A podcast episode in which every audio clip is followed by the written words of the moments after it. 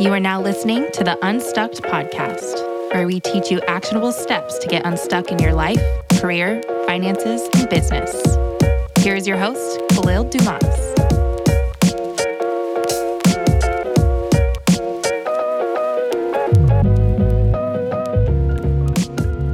Some exciting news. I built an app. I know, right? Crazy. It's called the One and One app, where we help you become 1% better together. It's an app that helps you break down your goals, achieving your habits in incremental steps, and it helps you celebrate your progress and your momentum with streaks, check ins, milestones. And with our multi-dimensional approach to a balanced lifestyle, we really help you become 1% better together. So go download it. It's a free app. It'll be linked below. It's only for iOS right now. We're working on getting it in Google Play.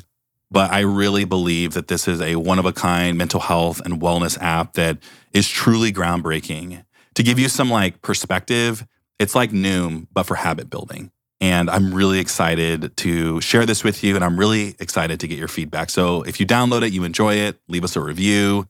We launched our newsletter. Some of you may have already seen the first couple of emails that went out. I'm super proud of this newsletter. I really wanted to give you actionable advice, targeted advice for getting unstuck in really any facet of your life. I'll also you keeping up to date with deals, new products, new events, etc. Below, you can opt in. These will not be like any other emails that you receive. They're actually really fun to read. So definitely check it out and let me know what you want to hear in our next newsletter. If you'd like to receive our newsletter, there'll be a link to opt in in the show notes. Now, on to the episode. How the heck are we in November already? The year is flying by so quickly. But in that spirit, I've been kind of trying to slow down and read more books, read more articles, and I found this really, really interesting topic that I wanted to talk to you about today. So recently I was on NPR on the Melanin Report and we got into a really interesting conversation. And one of the viewers had asked verbatim, it said, I consider myself a failure because I'll never become a millionaire. And that really stuck with me so much so that I wanted to create a whole episode about actually reframing the way we look at our financial goals and introducing something called a mini millionaire in the spirit of Unstuck, where we always talk about just getting started for two minutes, breaking down your biggest goals and dreams into more bite sized, actionable pieces. In the vein of finance, I thought this would be a really interesting topic to talk about. And before we get into that, I wanted to just thank you all for your continued support. Really excited to do more solo episodes like this to get us through the rest of the year.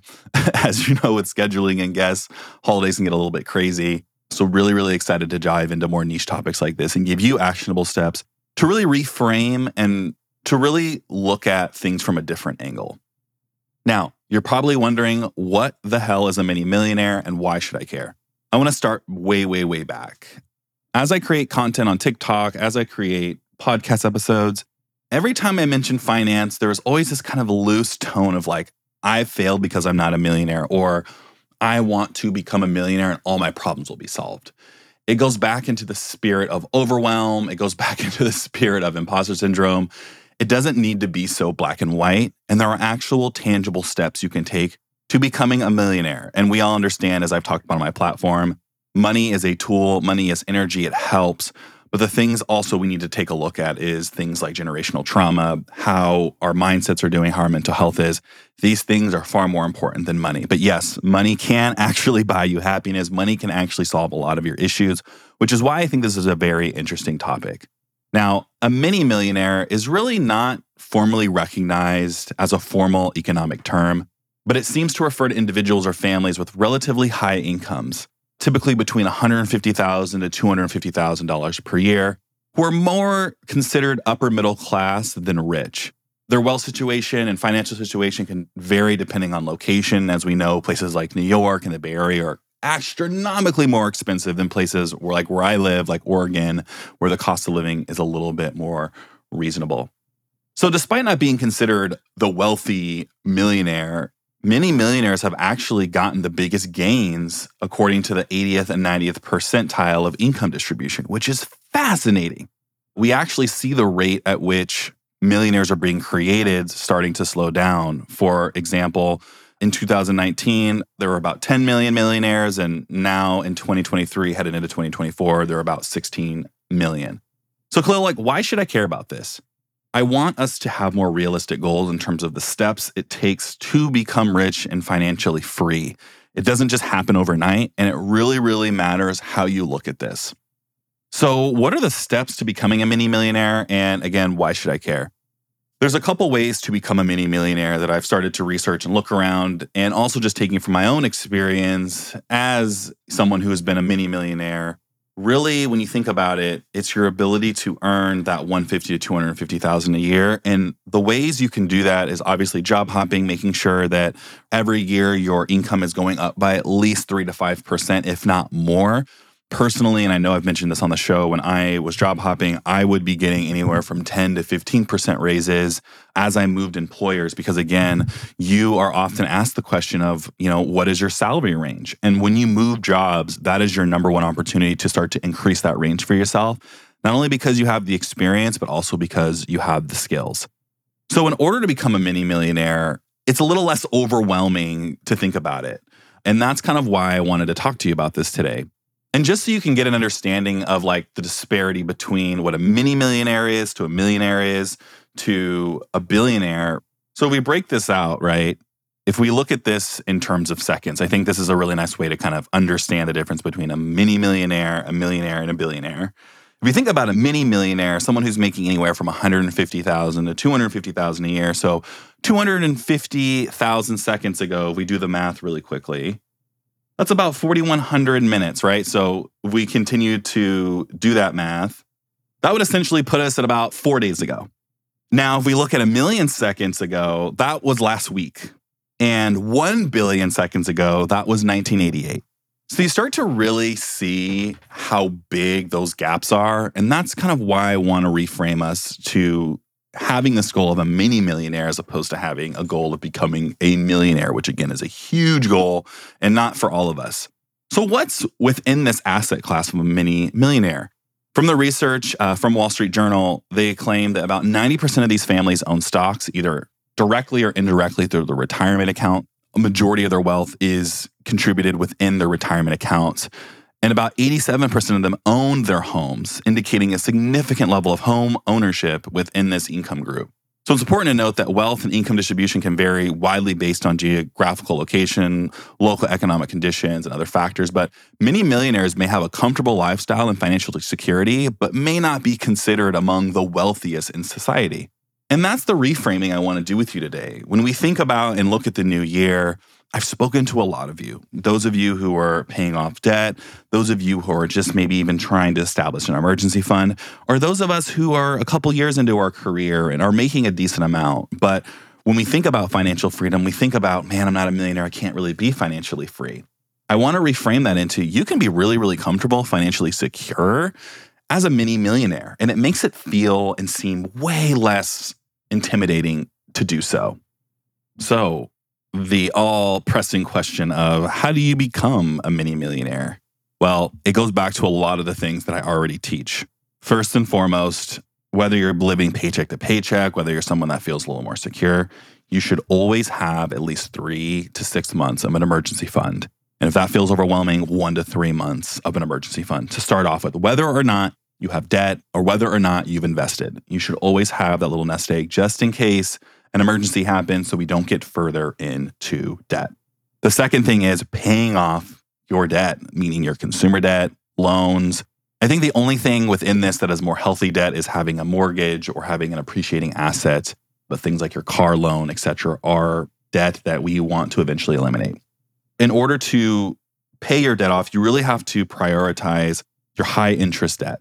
And what does that mean, right? The interest rates on those credit cards, those loans, you want to prioritize what are the loans or the credit cards that have the highest amount of interest and begin to pay those off first. Now, there's a bunch of different methodologies out there on how to pay off debt. My personal favorite is the debt avalanche, which requires you to organize your debt in terms of the interest rate and do it in that way. So, again, there's a multitude of different ways to do it, but to start off with building the emergency fund and paying off your debt are great ways to not only becoming a mini millionaire, but beginning to unlock the energy to potentially become a millionaire. After you've established your emergency fund, in conjunction with paying off debt, you should also always be investing. Now, investing, I know when I say that word, many of you are either going to turn this episode off or you're going to feel very, very overwhelmed. I want to really alleviate some of that pressure as well. Whether it's $25, $50, $100, the goal is to pay yourself first before you pay your debtors, before you really pay anything else. You want to make sure that you're contributing money not only to your emergency fund, but you're also actively investing. The time horizon and compounding effect is in your favor if you are someone that, again, is under the age of 40, but even above that, you still have about 20 years to leverage compound on. And that's another episode that I'll definitely want to walk through with you is how to leverage investing and compound interest to set you apart so that you feel a little more financially secured. Again, within all of this, right, from paying off debt to building an emergency fund to investing, these are all mechanisms to also aid in your mental health, to also aid in how you just feel about your day to day, getting you out of that fright or flight, getting you out of living paycheck to paycheck. I can put myself right back to the moment where I paid off debt, and I was shocked at the amount of stress that I was carrying around subconsciously and somewhat consciously, but mainly subconsciously. Like every decision I made, in some form had some form of shame of like, I'm in debt. Should I really? And can I even do this? Do I have the energy to do this? So, among those three to four things, those are great ways to begin to become a mini millionaire. Obviously, throughout the episode, we mentioned job hopping as another great means. I know a lot of us stay in jobs for years and years and years on end. And back in the day when we had pensions, when we had better 401k matching, that was really, really easy to do. But today it's a little harder. And so really holding your employer accountable, but also not having this unwavering loyalty to your employer to the degree that you're maybe even losing money going to work. And what do I mean by that, right? Like when we go to work, we have to pay for parking, we have to pay for equipment, we have to pay for a lot of things that can add up and actually make going to work actually expensive. And so, really holding your employer accountable, but also keeping your options open to moving jobs every couple of years. I found that to be very effective. And not just me, but a lot of folks that I talk to who have entered this mini millionaire era have had to do that same thing. So, between those three things, plus the bonus item of job hopping, those are great ways to get started with becoming a mini millionaire. You can do it. It's not something that's far reaching or not attainable. It takes time it's not easy, or else everyone would be one. So it does require a level of commitment. And within that commitment, always easier to find someone to do it with you. But I hope these tangible steps really help, as I know they've helped me tremendously to cross that threshold of being a mini millionaire.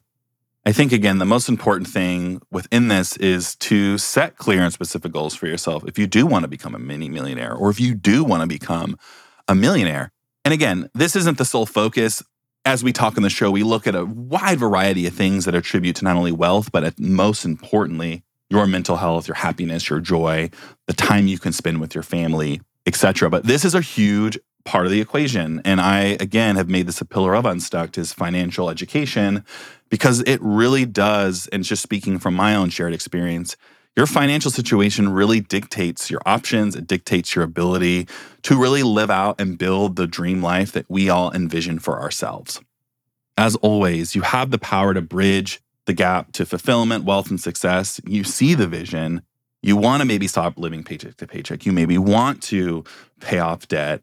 But when we have these lofty goals of things like becoming a millionaire, which again is a very common thread, I think it can really hurt us and take the focus away from creating a legacy and building generational excellence.